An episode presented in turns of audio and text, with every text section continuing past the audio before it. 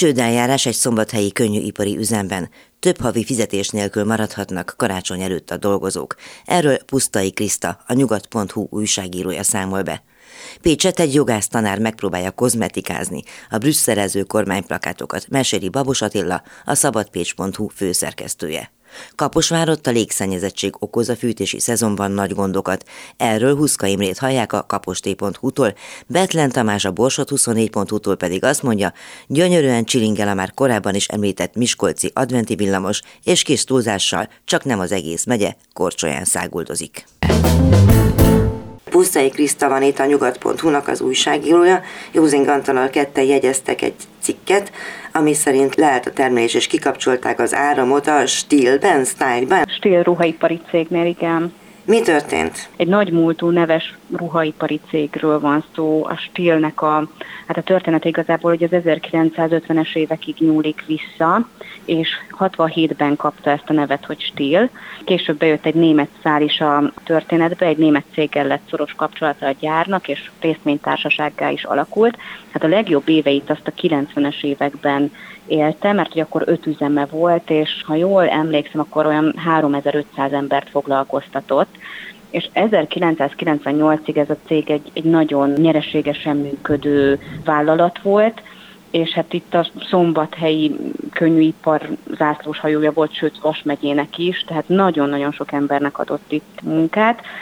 Aztán arról szóltak a hírek, hogy a távol-keleti gyártókkal nem nagyon tudta felvenni a versenyt, tulajdonosváltások következtek, ilyen bonyolult cégháló alakult ki, és hát ugye többször jutott már korábban is a bezárás szélére a gyár, de mindig sikerült valahogyan megmenekülnie. Azok, akiknek a nevéhez most kapcsolódik a stíl, ők 2019-ben kerültek képbe, a Radics családról van szó, akik működtetik a ruhagyárat, és jelenleg 150 ember dolgozik itt, vagy hát már ugye többen felmondtak, amióta az utóbbi hónapokban ismét bajba került a cég. Fizetést mert, kaptak különben közben? Az utóbbi időben nem. Tehát, hogy szeptemberben jött a hír, és hát az ott dolgozóktól kaptunk információkat, hogy, hogy kikapcsolták az áramot. Akkor megkerestük ugye a vezetőt, idősebb Radics Tibor urat, aki azt mondta, hogy arról van csupán szó, hogy az MVM-mel elfelejtették a, a szerződést újra kötni, meg hosszabbítani. Két héten belül újraindul majd a termelés, és minden rendben lesz. Ennek ellenére ez nem történt meg, és utána már arról kaptunk információkat ott dolgozóktól, hogy agregátorokkal zajlik a termelés, tehát azok termelik az áramot. Ki is mentünk a helyszínre, le is fotóztuk ezt, Ekkor is megkerestük ugye a Radics urat, aki azt mondta, hogy hát hosszadalmas folyamat, mire megkötik az újabb szerződést, de hogy nincsen semmi gond. Megrendelés van? Úgy tudjuk, hogy lenne. Az általános igazgató elmondása szerint lenne megrendelés. Ő azt mondja, hogy azért nincs pénz, mert hogy ha a dolgozók nem veszik fel a munkát, akkor nincs termelés, és akkor nem lesz a termelt áruért ugye pénz, és így nincsen fizetés. Dolgozóktól úgy tudjuk, hogy volt, hogy 10 fokban kellett volna dolgozniuk, 13 fokban, sokan fel is vették a munkát. Ugye a fűtést azt nem tudták olyan mértékben biztosítani az agregátorral, hogy ugye az áramot is termeljen, meg akkor még, még fűtés is legyen. Most jutott oda a történet, hogy az igazgató elmondta, hogy valóban nagyon nagy a baj. Úgy tudjuk, hogy a mai napig vannak olyan emberek, akik az októberi fizetésüknek csak egy részét kapták meg, és a novemberit pedig egyáltalán nem. Akik felmondtak, azok közül is vannak, akik felé még nem rendezték az elmaradást. Tehát december 11-én foglalkoztunk, írtunk utoljára, akkor tartott a Radics úr egy állománygyűlést, ahol tájékoztatta az ott dolgozókat, hogy a cég csődeljárást kezdeményez maga ellen, és hogy most leáll a termelés. Ezt aztán később az általános igazgató meg is erősítette lapunknak, mondta, hogy várja a segítséget, akár az önkormányzattól, akár valahonnan máshonnan, mert hogy nagyon nagy bajba kerültek. Igen, és hát ez egy karácsony előtt azért nem lehet valami szívderítő a dolgozóknak. Igen, így van, és ugye volt, akinek mondjuk a hozzátartozója hívott fel minket, a férje, aki elmesélte azt, hogy, hogy nemrég ő is munkanélkülivé vált, és hogy, hogy most pedig a feleségének is még nincsen rendezve felé a fizetés, és ki tudja, hogy mi lesz. Ugye ez a csődeljárás, ez egy hosszabb folyamat, tehát itt elkezdődik egy ilyen egyesség a hitelezőkkel, de hogyha az egyik hitelező mondjuk nem megy bele az egyességbe, hogy hogyan lerendezi a cég az elmaradásokat, akkor már elkezdődhet a felszámolás. De hogyha mindenki belemegy, akkor ez is egy, egy hosszabb folyamat, tehát hogy még mindig van remény arra, hogy menekül a cég, és ugye a Radics úr azt mondta, hogy, hogy erkölcsi kötelességének érzi, hogy ezt a helyzetet rendezze, és hogy meg fogják kapni a fizetést a stíl dolgozói. Azt beszélik. Műsor azoknak, akik kíváncsiak az ország ügyeire. Babos Attila van itt, a szabadpécs.hu-nak a főszerkesztője.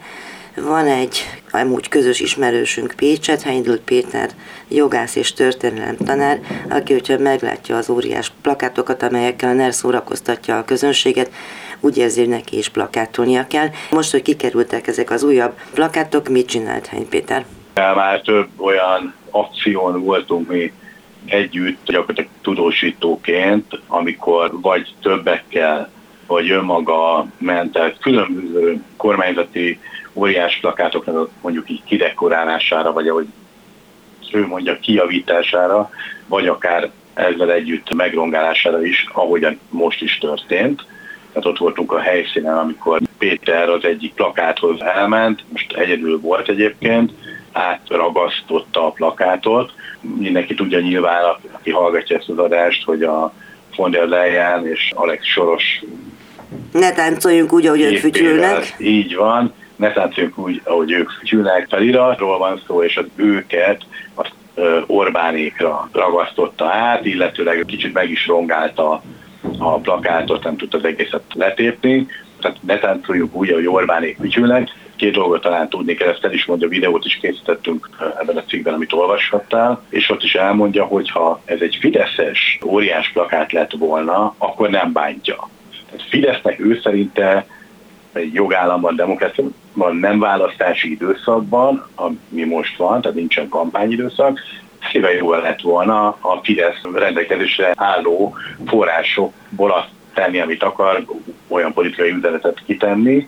Magyarul nem kormánypénzből, hanem a pártkasszából. Így van, nyilván a, a stílus, hogy, hogy milyen stílus, az egy dolog, az nem az övé, de ez nem zavarta volna.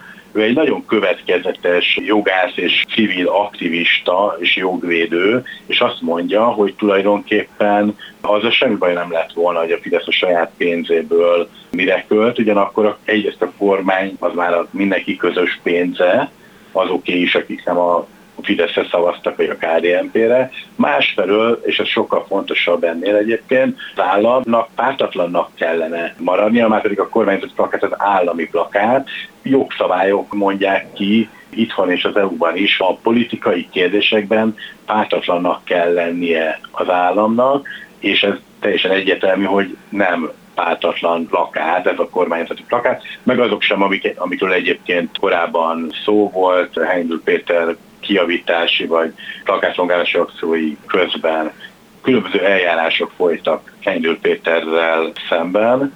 Rongálás a... címén, nem? Vagy valami ez hasonló?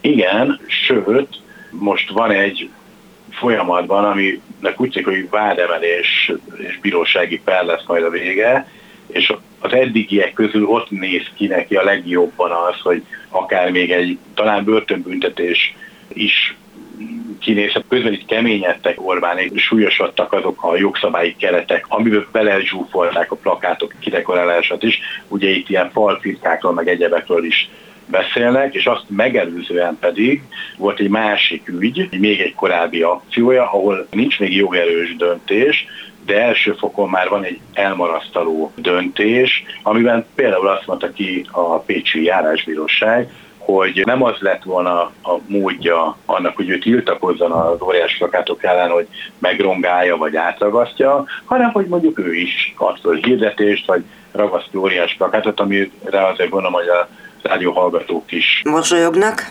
Mosolyognak, és gondolom, hogy ennek a mondjuk így a realitását azt érzékelik.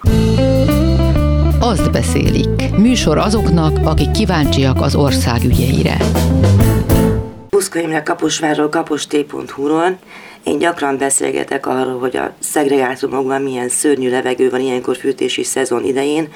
Most azonban azt írott, hogy borzalmas a levegőbűnösség Kaposvárot is, ami hát mégiscsak egy nagyváros. Valóban fűtési szezonban Szerintem ez az egyik legnagyobb probléma, és ez természetesen nem csak Kaposváron van így, hanem általában azokban a városokban, falvakban különösképpen, ahol lakosság nagyobb része szilárd tüzelőanyagú kazánokkal, kályákkal fűt.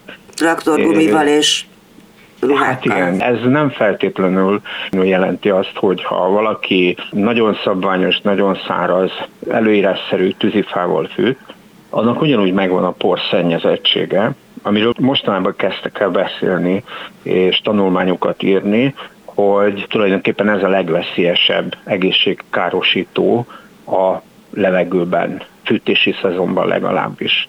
Kaposvárra mi a jellemző? Kaposvárra az a jellemző, hogy fűtési szezonban, akkor, amikor nem esik az eső és a széljárás is kedvezőtlen, akkor ugyanis itt is vannak szegregátumok, két elég jelentős terület, ahol jellemző ez a bizonyos szépítsük szeméttel való fűtés, de ugyanakkor az is jellemző, hogy a családi házas övezetekben általában is magasabb a porszennyezettség. Most ebből a szempontból Kaposvár egy kicsit mondjuk úgy, hogy kivételezett helyzetben van, mert ezt tudni kell, hogy két megyei jogú város csatlakozott 2019-ben a Hang Eri programhoz, Herman Otto Intézet indított, Miskolci Egyetem közreműködésével. Ebben a két megyei jogú városban, Miskolcon és Kaposváron felszereltek a szabványos hivatalos légszennyezettségmérő állomások mellett Miskolcon 40, Kaposváron pedig 20 külön területenként elhelyezett kisméretű porszennyezettségmérő eszközt, ami nagyon-nagyon tanulságos értékeket mutat. Tehát Kaposvár az egyik olyan a kettő közül Magyarországon, ahol nem csak egy darab légszennyezettségmérő állomás van elhelyezve, amit ugye a légszennyezettség.med.hu-n lehet követni a légszennyezettséget, hanem van a város 20 pontján elhelyezve egy-egy olyan mérőeszköz, amivel a porszennyezettséget, az úgynevezett PM10 és PM2 és fél, az egészségre nagyon veszélyes szállóporszennyezettséget mutatja. Azokon a területeken, ahol lehet tudni, hogy szegregátum például és szegényebb lakosság él, ott nagyságrendekkel magasabb ez a szállópor szennyezettség. Gyakorlatilag fűtési szezonban, és hogyha olyanok a légköri viszonyok, akkor gyakorlatilag durván, extrém módon szennyezett értékeket mutat csak.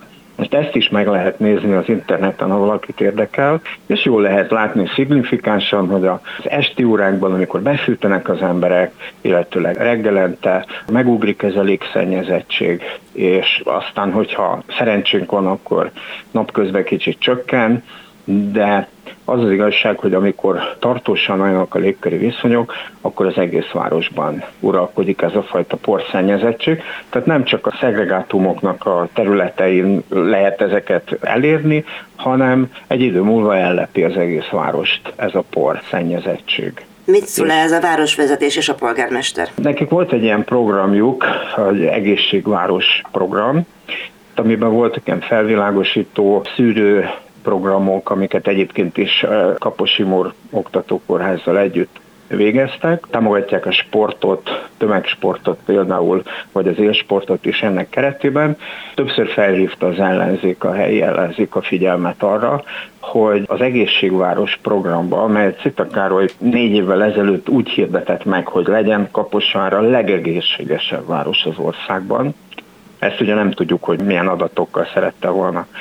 Ráolvasásnak hívják az ilyesmit erre a legjobb. Hogy például a levegő szennyezettségnek a csökkentése ellenőrzésekkel, felvilágosítással, sokféle módon való segítséggel, de ezek a szegény emberek, akik, akiknek nincsen pénzük akár gázfűtésre, akár olyan elektromos fűtésre, azok bizony a teljes doboztól valóban a traktorgóin keresztül mindent el fognak égetni azért, hogy ne fagyjanak meg. Erre próbáltam én is a Kapostinél 2017 óta, tehát 7 éve lesz januárban, hogy sorozatosan és rendszeresen megpróbálom felhívni a figyelmét a közvéleménynek is, hogy próbálják ezt komolyan venni, ezt a levegőszennyezettséget.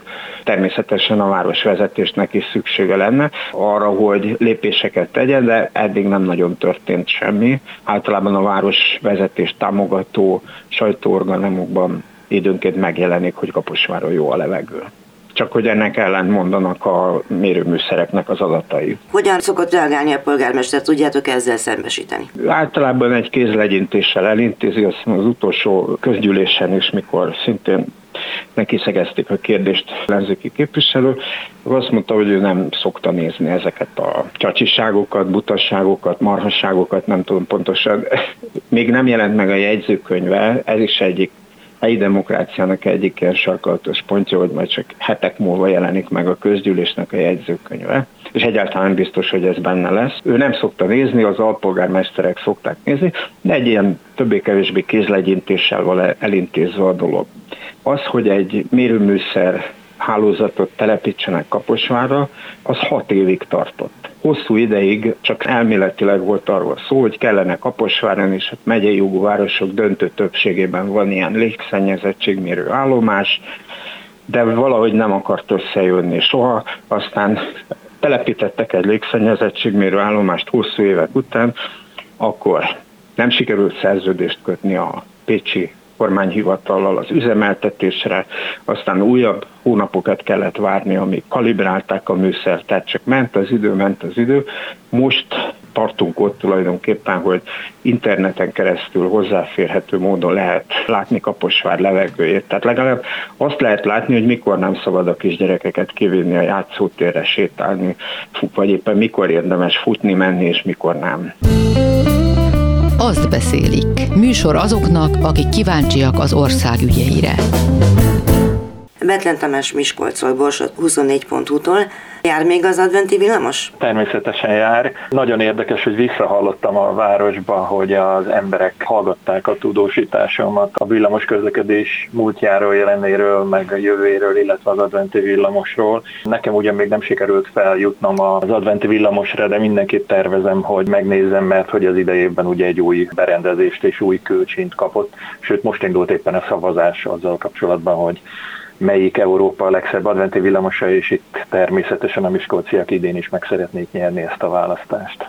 És korcsolyázni tervezel? Korcsolyázni viszont nem tervezek. Pont ez lett volna a nyitó gondolatom a mai témához, hogy hát szerintem eltelt vagy 20 év azóta, hogy utoljára volt korcsolya a lábamon. Én Miskolc mellett lakom egy kisebb településen, ahol beszokott fagyni alkalmanként a tó, és utoljára talán ott korcsolyáztam, illetve annak előtte gyermekeimmel a Miskolci városi jégpályákon. A fiam tagja is volt a jégkorong csapatnak, természetesen csak a gyerekcsapatnak. Azóta elszakadtam ettől a sporttól, viszont nagyon sokan vannak, tudom, akiknek ez rettentően fontos, hogy telente, sőt akár nem csak télen, hanem tavasszal vagy ősszel is tudjanak kócsolyázni. Itt egyébként pont Miskolcon rettentő nagy kultusza van magának a jégkorong sportnak, és a DVTK futballcsapata mellett a jégkorong csapat, a Jegesmedvék a legnépszerűbb lakulat. És nem csak Miskolcon gondolom, hanem a megye szerte népszerűek a korcsolyapályák. Ha egy térképet kellene rajzolni, akkor Miskolcon van egy modern